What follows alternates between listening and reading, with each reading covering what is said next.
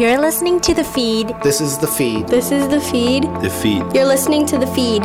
In Markham. In Richmond Hill. You're listening to The Feed in Vaughan. In Stouffville. In Woodbridge. In Unionville.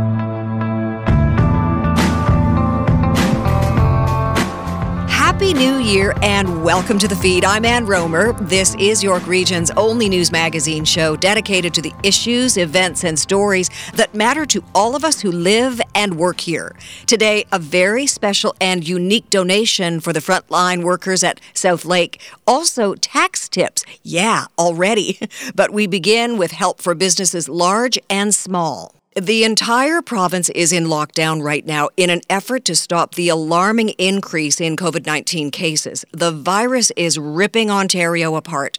The health of its people is dangerously at risk. The economy is facing almost insurmountable challenges, and many businesses province wide are drowning in the wake of the pandemic's second wave. The vaccine, yes, offers a huge beacon of hope, but the trickle down effect for businesses might be too little, too late.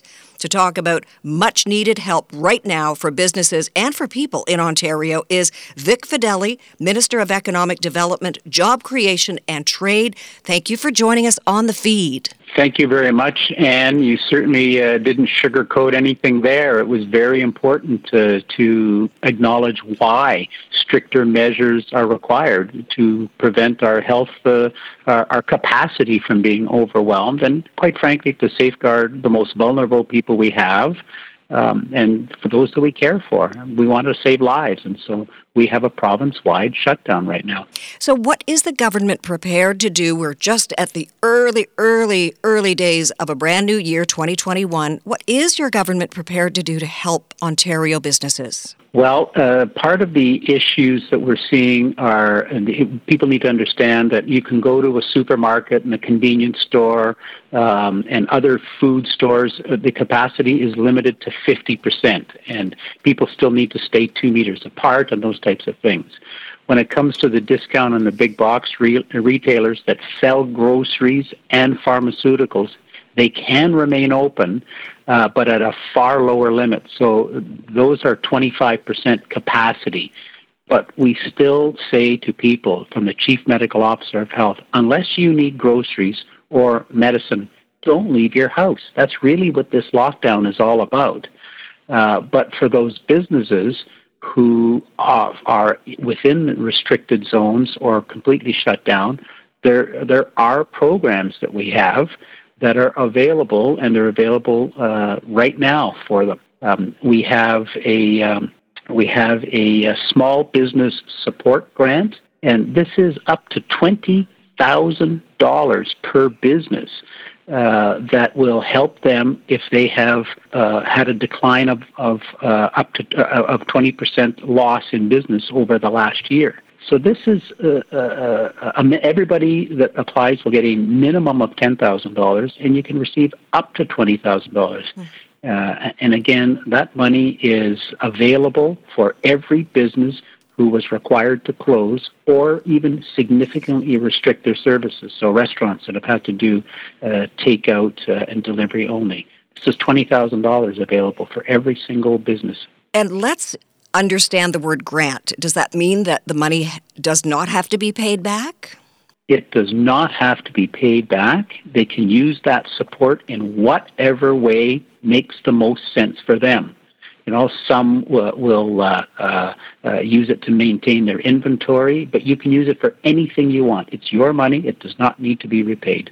Interesting. I, I, looked at your Twitter feed, or maybe I saw this on your website, but the words hassle free are in there too. So it's up to $20,000 hassle free for small business owners. That's pretty important. Yes, you go on the website, you apply, and you get a check. That's really what uh, we're trying to do it as seamlessly and as quickly as possible. We want you to uh, be compensated for the fact that uh, we are in a uh, lockdown in the province of Ontario.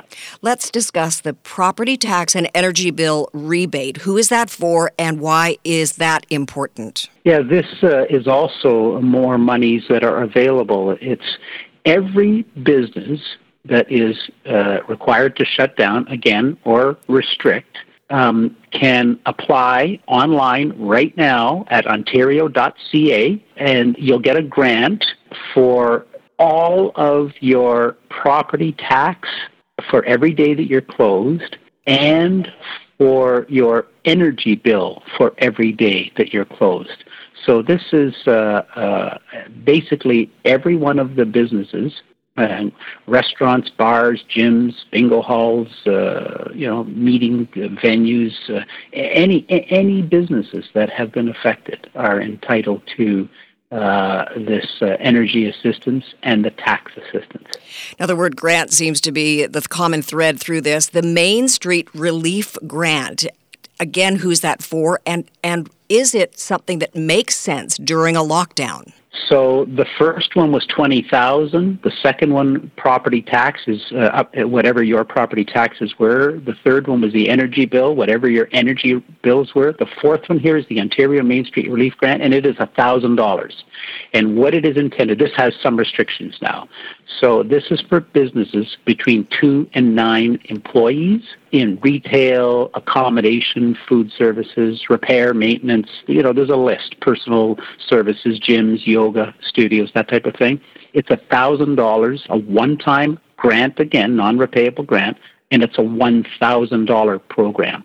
And so there's uh, uh, we, we expect about 60,000 businesses to apply for that. Minister Fedeli, do you think if you combined all of this, if a small business man, woman, person, or small business itself was eligible, is it enough to get through the current lockdown?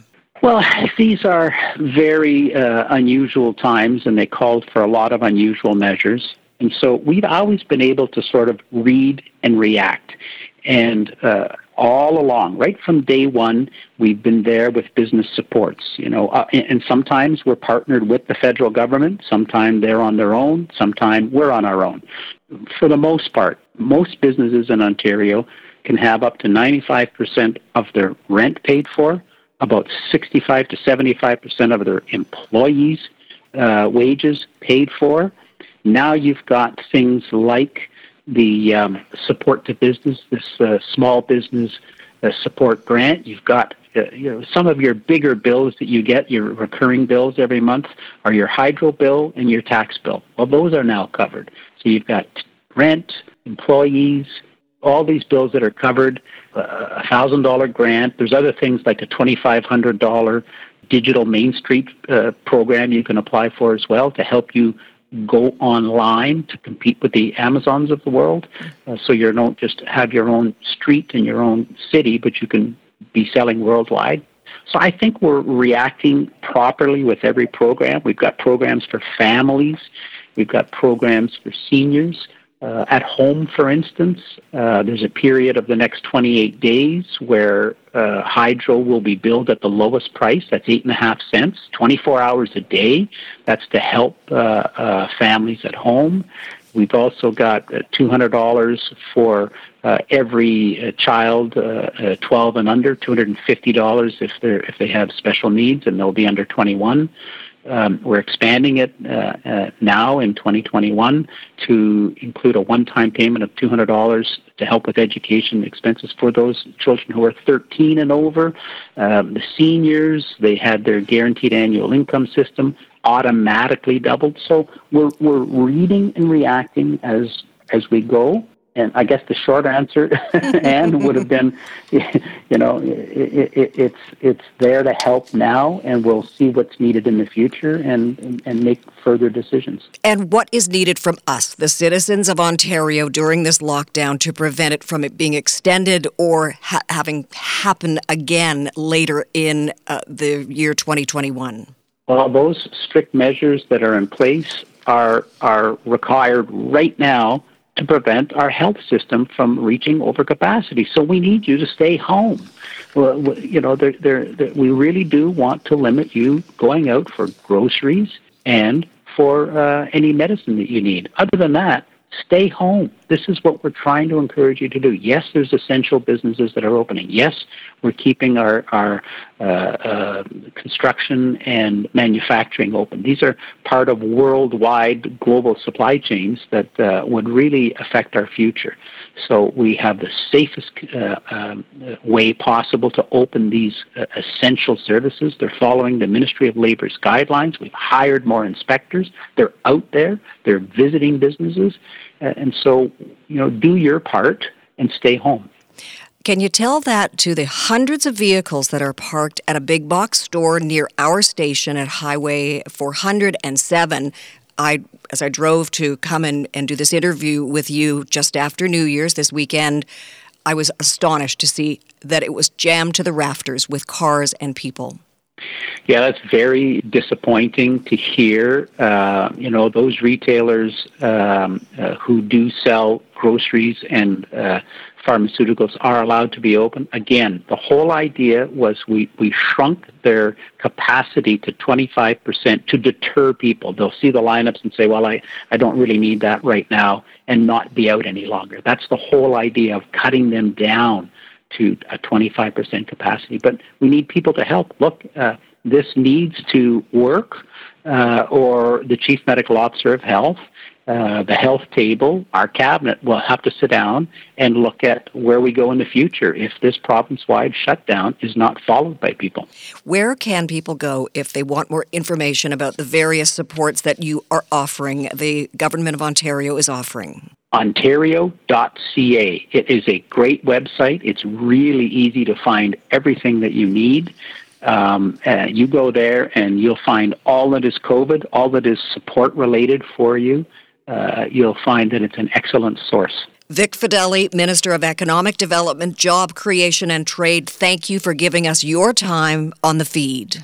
And it's always a pleasure uh, to you and yours. Uh, Happy New Year and the best of 2021. And you as well. Thank you.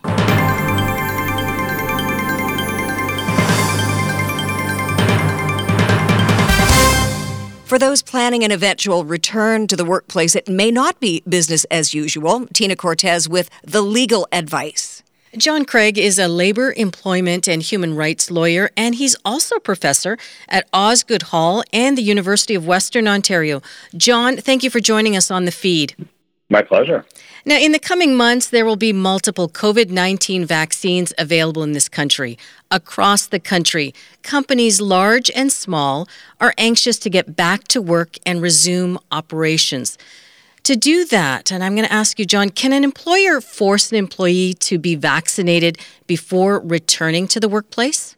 Well, I think there's there's been a lot of discussion about this specific issue. It's very top of mind for many people. And, and an employer cannot physically force an employee to take a vaccine. I mean, that would be that would be an assault under common law and maybe even a crime to force somebody to grab their arm and stick a needle in them. Of course not.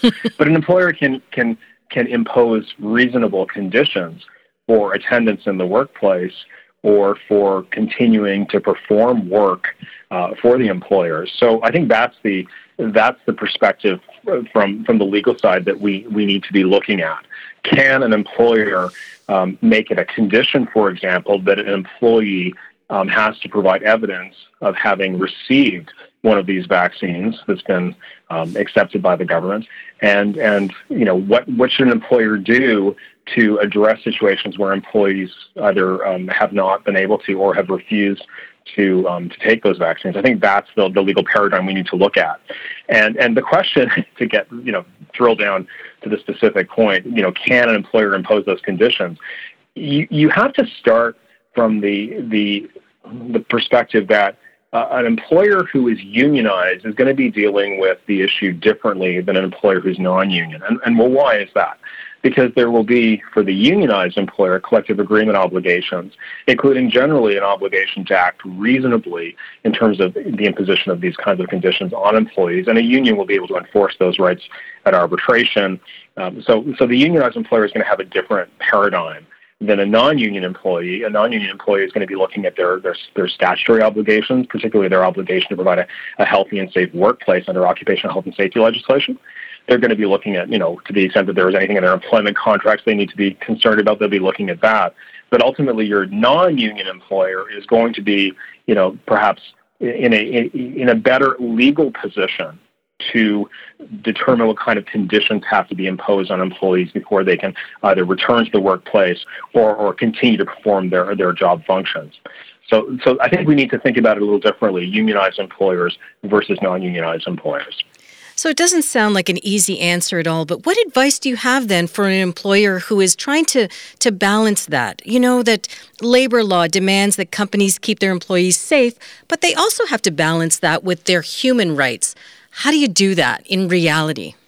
Yeah, the the the important point here I think is to consider you know each each particular workplace, the type of work, the dangers and risks that are in place for that workplace for that kind of work. And I think that's really important to contextualize uh, each particular situation.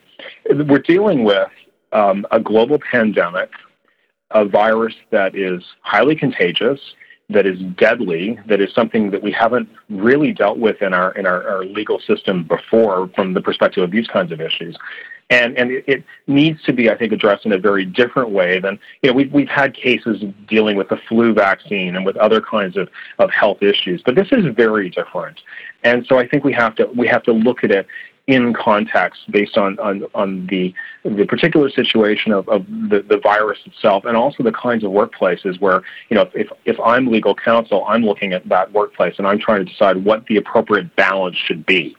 Um, and there's another layer here that I think is important. It isn't just the, the whole issue of what the law will, will allow or will prevent. And, and often, you know, lawyers will, you know, hopefully we can often give, you know, clear answers, but, but you often hear from lawyers, as I'm sure you're aware, it depends.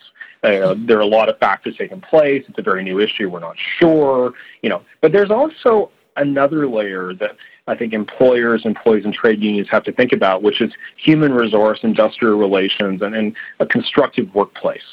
And I think you know my advice to my clients and my advice generally is to think about these issues not just from strict legal rights, but also from what makes sense. So I think many employers are going to decide that they would prefer to take an approach of promoting, of educating, of addressing concerns that employees have, rather than taking a hardline approach and saying it's a condition of employment that if you want to work for us, you have to get the vaccine. I think that's what a lot of employers will be doing. That's what I'm hearing. I think a lot of trade unions will also be favoring that kind of approach, and I think workers will find that approach to be much more um, sensitive to the concerns they may have, and, and they'll feel more like they're involved in that decision than if it's simply just a you know a hard and fast you must do this uh, approach. So I think that's that's the first point I'd like to make. But, but in terms of striking the balance, there are a couple of specific points that I can make that might be helpful for everybody. Um, the first is that there are individuals who will have to be accommodated because they just can't take the vaccine. And one example that's, that's, I think, easy for everyone to get their mind around is that some people do have past allergic reactions to vaccines. And we've seen documentation of that in the media already. So for those individuals, it may be risky for them to take the vaccine, and there is a duty to accommodate in human rights legislation. So we have to think about those who, for for reasons that are personal to them, um, they're protected by human rights legislation. If they are unable to take the vaccine, they will be subject to the duty to accommodate under human rights legislation. That's an important point to, to bring out at first. It's going to be a fairly narrow group, mind you, but but it's important because there are human rights issues involved there. Um, we have the right of privacy. Privacy is a really important right, mm-hmm. and and many people will latch onto privacy and say, well, that's the reason why we should be, you know, reluctant to require individuals to take vaccines. But privacy is interesting in our legal system because it's always a matter of what's reasonable, a reasonable expectation of privacy, and that gets you back into the whole balancing issue. Whether you know requiring a vaccine as a condition of employment is is so important to protect the health and safety of um, other workers in the workplace, of those you come into contact with with the public, you know, does that um, outweigh the value of privacy for the individual? That's how our law typically looks at it. So that's a true balancing exercise to have to engage in. So these are all, you know, sort of specific issues. There's health and safety, as you pointed out initially in your question, but there's also the, the anti-discrimination human rights accommodation piece that I mentioned, which is important. And then there's also the privacy issue. Um, but I think by and large, you know, when you're outside the unionized sector, if an employer wants to make it a condition of employment because their employees um, are public facing. They do have, you know, they, they do have the potential to expose members of the public or other workers to um, to the virus. Then I think by and large, most employers who are non-union will find that their strict legal rights will allow them to make it a condition of employment that individuals have to take the vaccine. Um, you know, what are the ramifications if an individual refuses? Well, then they can't attend work because that rule is in place. Um, you know, they it may not be cause for dismissal if an individual decides not to take the vaccine and not to report to work. But an employer in a non union setting can always dismiss someone without cause. There are certain financial consequences for that, and most employers would prefer not to do that, of course, but that's just the strict sort of legal analysis that would unfold. So let's park the vaccine piece for just a second and focus if an employee has specific concerns about COVID 19 and they're unwilling to work, can employer fire that employee? The uh, again, it's it's it's a matter. I mean, we, we first have to start off with, you know, is the is the employee in a unionized setting? Because then there are rights under collective agreements. An employer has to have just cause and has to prove that they've had just cause to dismiss an employee who refuses to attend at work because they have, um, let's say, it's a genuine fear of this disease. That's in the non-union sector. You don't have that same sort of legal entitlement. You can be fired without cause. Um, but I think there are, for example, very important health and safety principles that apply here that limit any employer, whether unionized or non-unionized, any employer's ability to take negative uh, adverse consequences against an employee for asserting a right premise in their health and safety. So if it's a legitimate concern that an employee has, the question then turns to whether the employer has taken all reasonable steps to mitigate that concern. Um, and if, if even after those steps have been taken, there's still a reasonable concern, then the employer, you know, ultimately has to, I think, accommodate that employee. So, it, it, you know, where an employee is in a position where they do feel, you know, in good faith that their health is at risk because they don't feel the safeguards are in place, um, then the employer is going to have an issue. But here's the other side of this this point. Um, you know, we have many essential workers who you know who are providing you know services to the elderly in long-term care homes, as an example, or in hospitals providing health care. Frontline workers who are putting themselves at risk. You know, and and there hasn't been a vaccine until recently. Masks aren't entirely you know, entirely safe. They provide some safety, but they're not a complete solution. And so there are risks. So some people are in jobs where there are inherent risks to their profession. And the law does, does acknowledge that health and safety does have a limit where there are inherent risks to the job you do. So, you know, again, it's, it's, it's one of those issues where you sort of have to look in context. And I hate to be repetitive, but context is so important.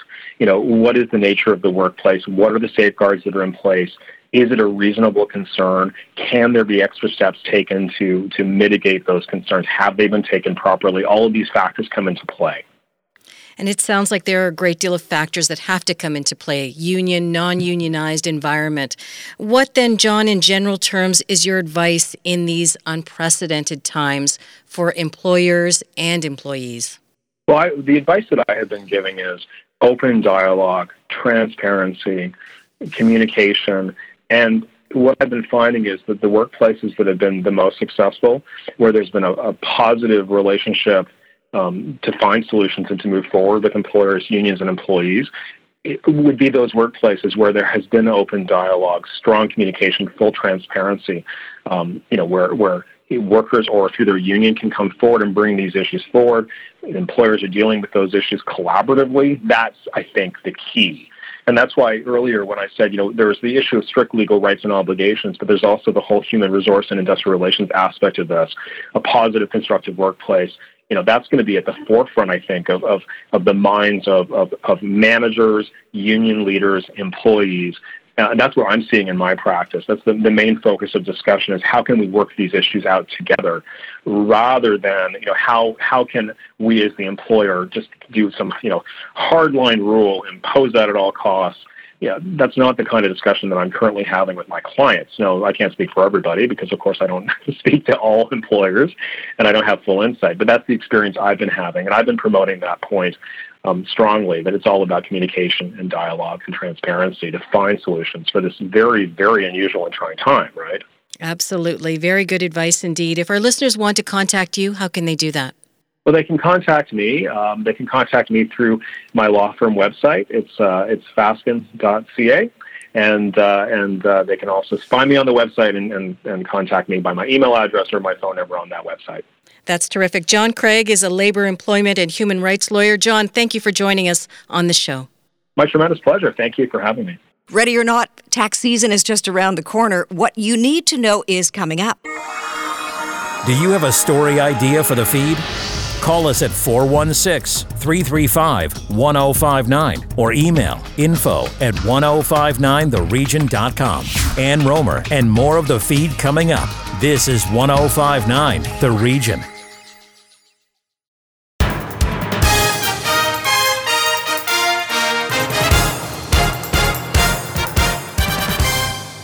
Welcome back to the feed. I'm Ann Romer. So you might not be thinking about tax season just yet, but experts are saying don't wait. Joining us next on the feed to tackle money matters is Lisa Gittens. She is the senior tax expert from H&R Block. Hello Lisa, how are you doing? Hello and good morning to you. I'm doing well and staying safe. Now, you're familiar to listeners here at 1059 The Region, especially around tax season. And while we're months away from that yet, what should we be doing right now to prepare for next year's tax filing season? Fantastic question.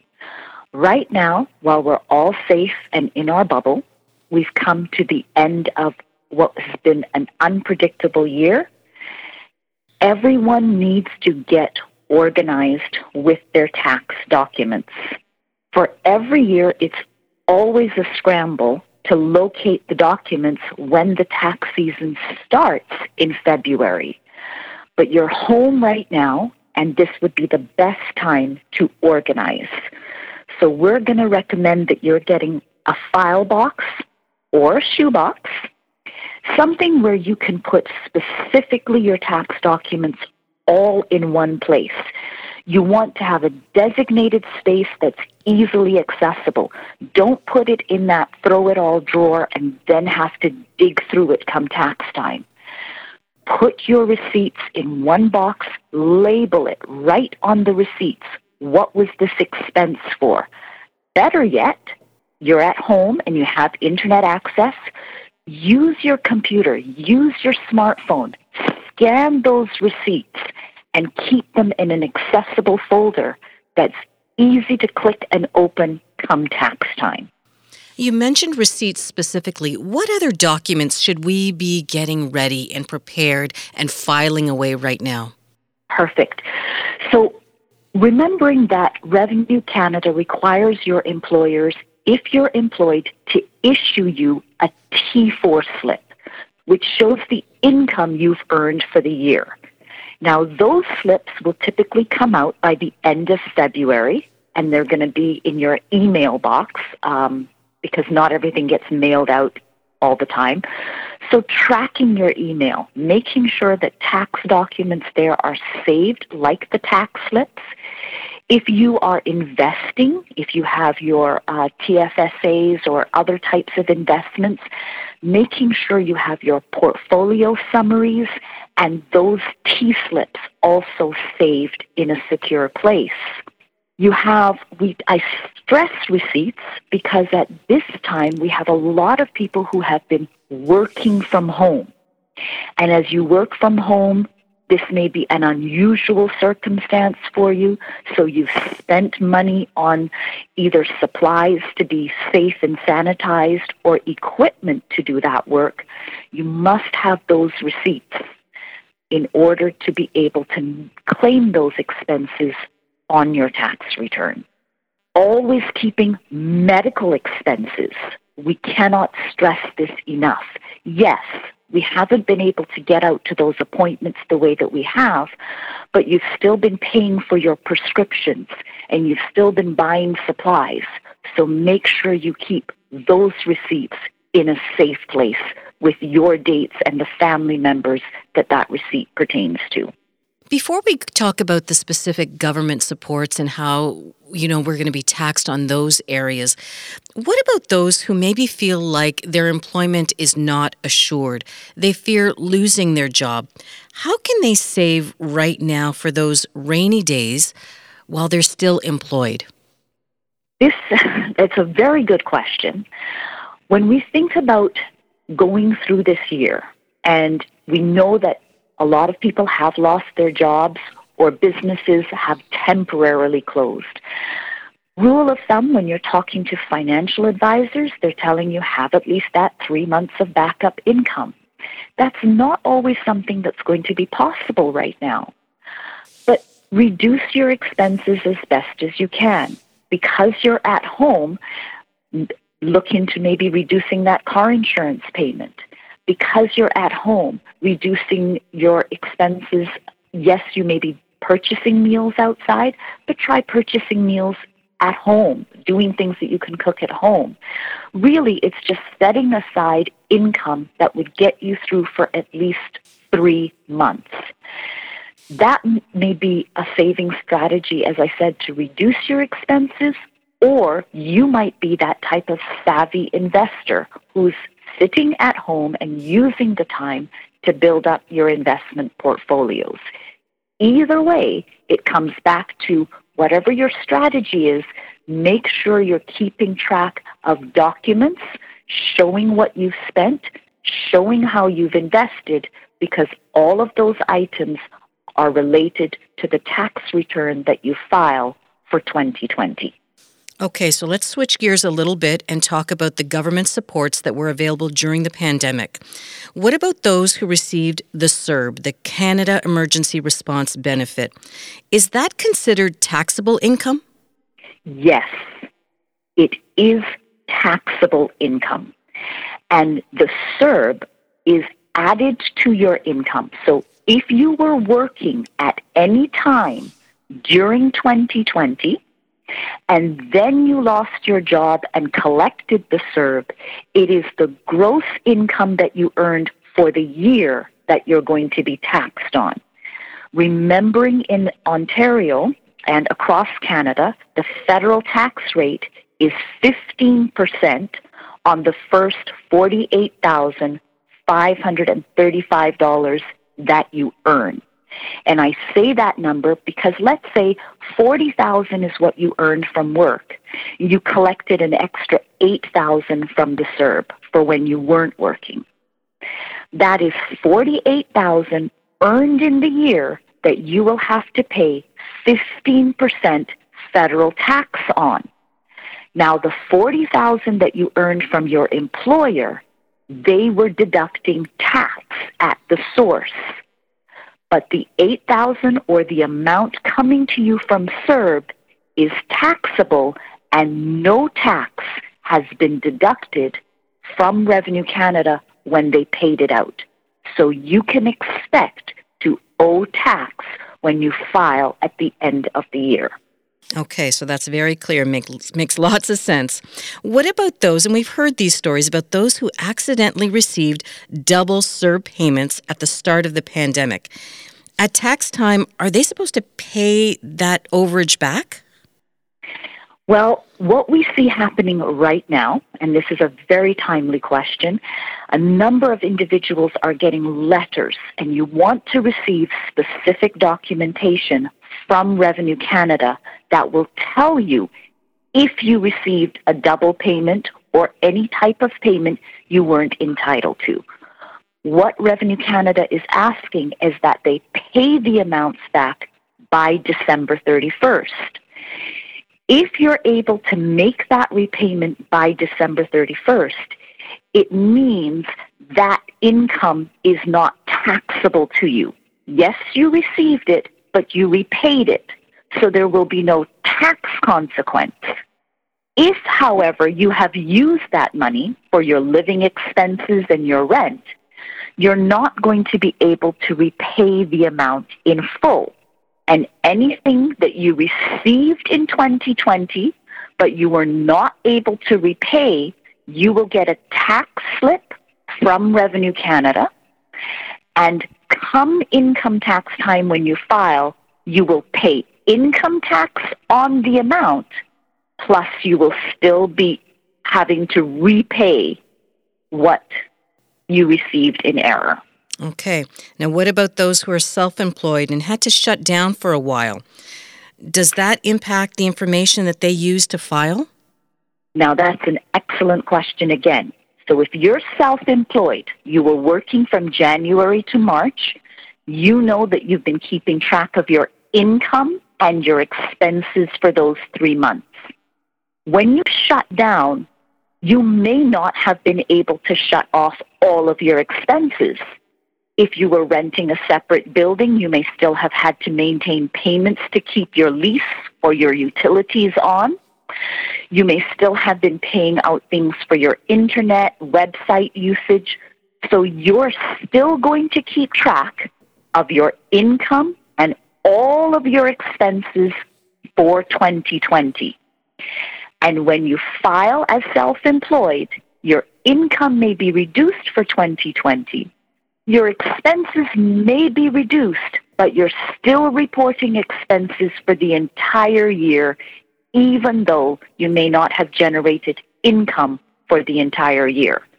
So, for you, especially that self employed individual, this is a great time to get organized with your receipts. Okay, so one final piece of advice for our listeners in terms of their personal finances. Lisa, what have you got for them? Get organized. This program is very timely because I'm hoping that we will be able to answer your questions and maybe arm you with the right questions. Remember, H&R Block, we've been providing tax advice for over 60 years. There's over 1,000 offices in Canada, and we are available to help you. So asking the right question at this time will help you to prepare and avoid unpleasant surprises next year when you file your tax. That's good advice for sure. Avoid the rush, avoid the panic. If our listeners want more information, where can they find it? We're available at www.hrblock.com ca. All of the questions that we've answered today are posted on our website.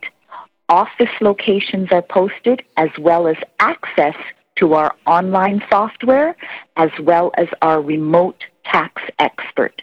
So we have tax experts like myself working remotely who are willing to answer your questions, prepare the return for you, or help you to get your documents ready and you have certainly been helpful to us for sure. Lisa Gittens, senior tax expert from H&R Block, thank you so much once again for joining us on the feed. Great information. Thank you for having us. Have a great day. Stay safe.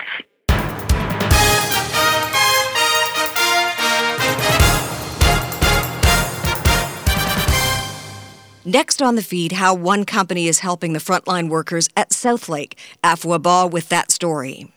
As a way to help healthcare workers who've been working countless hours during this pandemic, Canadian sleep company Endy provided a number of mattresses to Southlake Regional Health Centre in order to help these healthcare workers uh, get just a few moments of rest while they continue to protect the community. So, joining me today to talk about this donation is Alexandra Voyovodina, President and General Manager of Endy.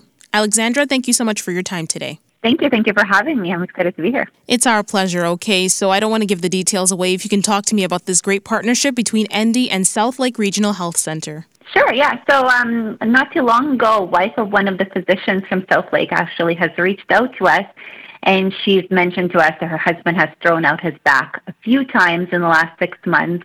Um, and all of this is because he's been working uh, crazy late hours, um, just uh, crazy hours because of um, the increase in COVID cases and he's sleeping on these on these terrible mattresses in the on-call rooms. Um, so we knew we could help. This is very much core to our mission of helping all Canadians get better sleep.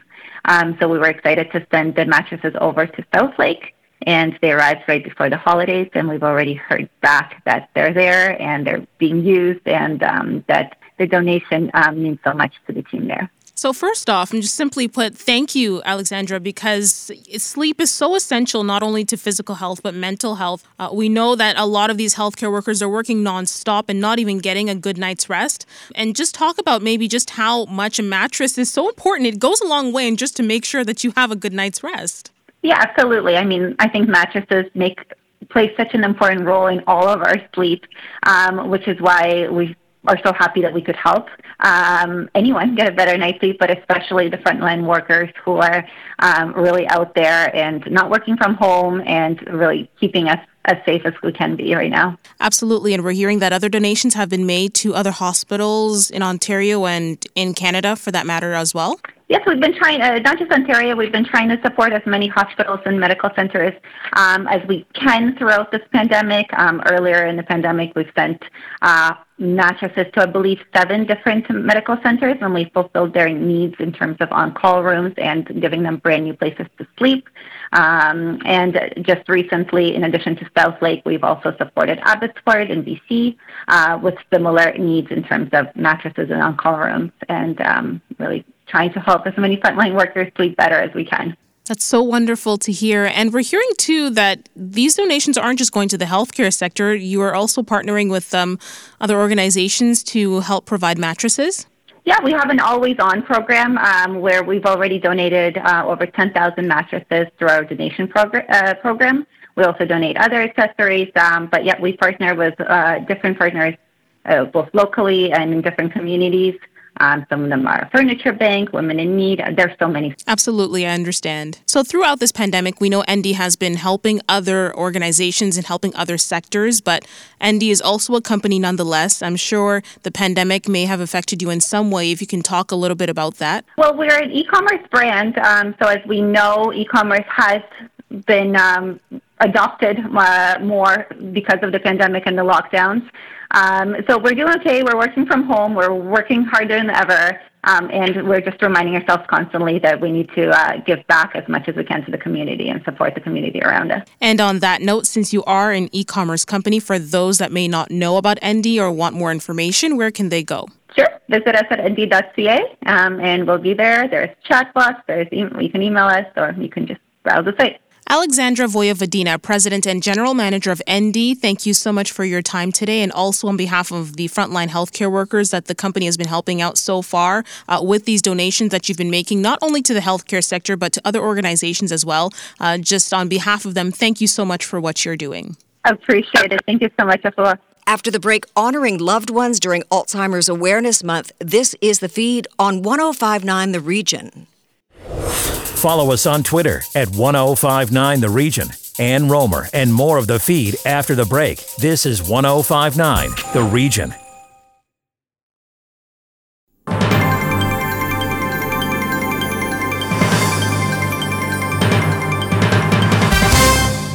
Welcome back. I'm Ann Romer. January is Alzheimer's Awareness Month. It means many things to many people. Jim Lang with that story. Someone who's become a friend of the show, friend of the feed, friend to, a friend to everybody in the York region of 1059, of the region. Loren Freid, the CEO of the Alzheimer's Society York region, and uh, Loren and his staff do such amazing work helping families uh, cope with uh, family members with Alzheimer's. And thrilled to join us today on the feed. Loren, how are you, my friend? I'm I'm good, Jim. Nice nice to be with you again. it, it is. Uh, we are socially distanced on the phone, and because of COVID, that's a big reason. Often we do this in studio, and we think about life with COVID for able able-bodied people and people with no issues, but I wonder how tough it's been for people dealing with Alzheimer's and their families with COVID nineteen. Uh, it's been it's been an extraordinary transformative experience for everybody. You know, the the Alzheimer's Society of York Region. It's a it's a leader in supporting people living with dementia and their caregivers through the various phases of the disease's journey. and we do this by offering a wide range of services, such as in person adult day programming and offering caregivers ongoing in person counseling and care planning and educational resources and navigational supports. So the challenge for us during COVID was how do we continue to provide ongoing uninterrupted services to people living with dementia and their care partners in the midst of a pandemic. So this is this was the great challenge for us. Uh, what we ended up doing was we ended up taking an entire range and scope of in-person services and transitioning them uh, largely to virtual programming. For instance, um, our social work team provides the counseling and navigational services to, to families, about 2,000 families a year.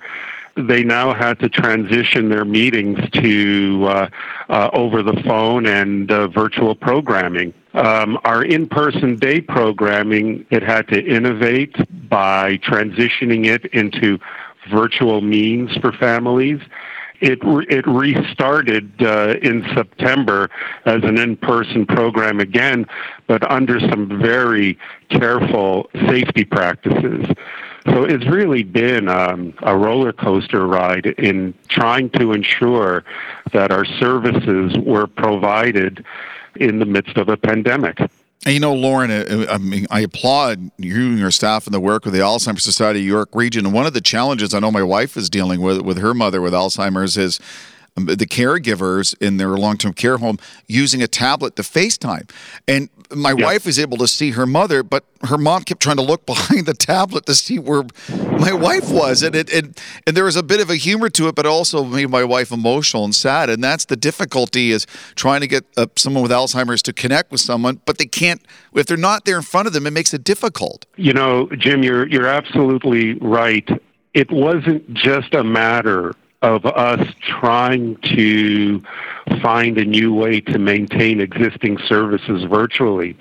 But also, we had to keep in mind that COVID was a crisis for many people, uh, compounding the crisis that they were already living through, providing support to a family member with dementia during COVID, we we had to realize that people were losing jobs, and people, as you were saying, Jim, uh, were concerned about family members in long-term care, and um, not all family members had digital literacy, and so we had to find ways to provide technology sessions uh, for family members so that they could utilize some of our programming in virtual means in terms of um, uh, people who lost jobs and were suffering financially through COVID, um, this created added grief uh, for families, and in some cases, uh, added poverty. Um, so we, we found ourselves going into uh, different kinds of programming that we wouldn't have previous uh, before imagined, such as um, delivering meals on wheels uh, to individuals with dementia living on their own, or for families who are unable uh, to safely obtain nutritious foods. Uh, you know, we, we set up an emergency care response fund uh, for, for, for families who are now living with dementia and living uh, in poverty. So we, we found ourselves not only transitioning services, but adding additional services in order to try to be there for the families that we serve. Speaking with Loren Freid, the CEO of the Alzheimer's Society York Region, January is the first month of a new year of 2021. It's it's the Alzheimer's Society Alzheimer's Awareness Month, but also uh, there, there's there's a new hope for this month, this Alzheimer's Awareness Month. Loren, I feel more than ever the vaccines are on our soil. People feel like we're coming out of stuff. So, what is the Alzheimer's Society York Region doing in January to, to really help carry that momentum forward? We just want people to know that uh, they're not alone. Um, if they are in need, uh, they could call us. We're here we might be providing service in a bit of a different way, uh, but the service is there, and it's there for people living with some form of dementia. And so, a couple of examples of that during Alzheimer's Awareness Month. One is uh, we will have a free Zoom learning series with Teepa Snow. And uh, we've arranged three uh, learning uh, sessions with her on January 21st, January 28th, and February 4th. And each is on a different topic dealing with dementia. For instance, one topic is understanding yourself as a caregiver and what you need. Hmm. Another is uh, effects of social isolation on those living with dementia. So people can register for these free Zoom sessions. We already have about 150 people registered for each session, uh, but we can certainly accept many more. So that's that's one uh, initiative that we're undertaking in January. Uh, another um, is um, on January the 20th at 7 o'clock, we will be hosting a virtual book launch for a brand new book we just published titled Hearts Linked by Courage honoring loved ones and caregivers on the dementia journey. And, and Jim, it's a compilation of 23 touching and heartfelt stories and testimonials written by people impacted by dementia at different stages of the dementia journey. A couple of the authors will be present at the book launch to read passages from their parts of the book and uh, and to share stories with those um, uh, attending the book launch virtually people can get information on all of this uh, by just visiting our website. And Jim, if it's okay, I, I, I, can just give out the website. Yes, please. It's um, yeah, it's uh, www.alzheimer-york.com. All the information about our activities on on um, uh, Alzheimer's Awareness Month um, is there, as well as um, uh, the services that we continue to provide in the midst of the pandemic. And I think the key to all this, the key to everything that the Alzheimer's Society York Region do all the time, but especially now, you are not alone and help is there thanks to people like Loren and his amazing staff. Loren, I can't thank you enough. Let's hope this is a, a very productive and impactful edition of Alzheimer's Awareness Month in York Region. And hope the next time we do this, we can see each other face to face and we don't have to worry about the pandemic. Wouldn't that be a beautiful thing? Well, it, uh, well, um, you know, some people just have a, a, a face for radio, and that might be me, Jim. I don't know, but uh, uh, but um, happy as always to be in studio with you, and uh, uh, but more importantly, I'm I'm happy that we've had a chance to do this uh, interview, and uh, we appreciate the message going out on air. So, um, um, as always, Jim, it's uh, wonderful to chat with you, and um, and uh, we're looking forward to um, a very engaging uh, Alzheimer's Awareness Month. Here, here, the feelings mutual. Loren, all the best, my friend, and all the best in 2021. Yeah, thanks, Jim. You too. All the best.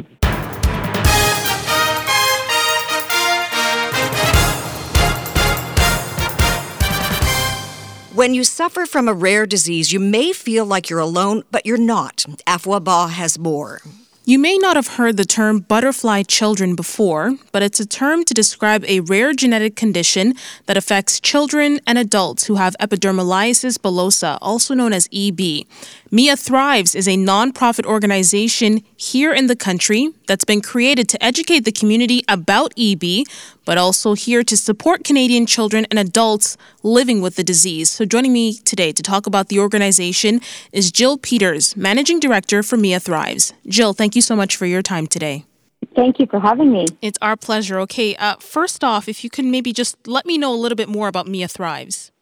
Uh, well, Mia Thrives was started in 2014 uh, with the birth of Mia. Um, her mom and dad decided to start an organization in her name. Uh, she was born with EB or epidermolysis bullosa, and it is something that her mother Melissa also has, and her grandfather had. So it's uh, it's been in their family for a long time. And with the birth of Mia, their, her parents really wanted to do something in her name and to create awareness so Mia Thrives was established. For maybe those that may not know, if you can help me better understand uh, this uh, genetic condition.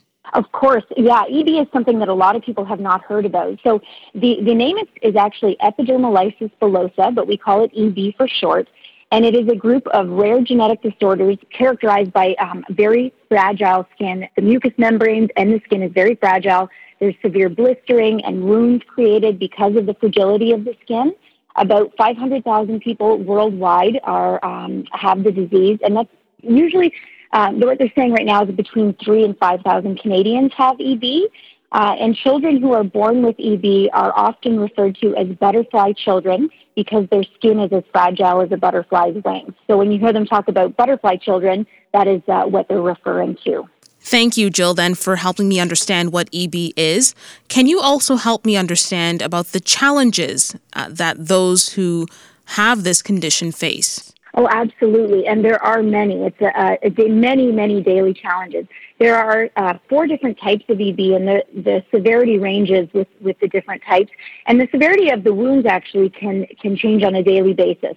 So I spend a lot of time with Mia of Mia Thrives. She's six years old, and to give you an example of what she deals with on a daily basis, She wakes up every morning with brand new wounds from the day before.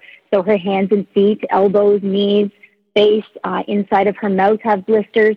So she'll get blisters. What would be a simple wound on, uh, on someone else is actually a large blister, or the skin has completely um, been removed from the area.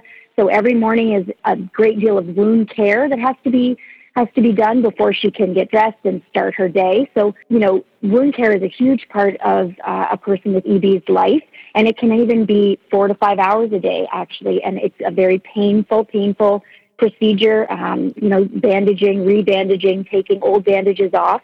So that's just one of the daily challenges. There can be challenges in terms of eating and drinking. There is often um, internal uh, wounds that happen, and um, their throat can dilate uh, because of, of EB. So it's internal and external. And then there's the social um, impact of having EB. There's a lot of isolation.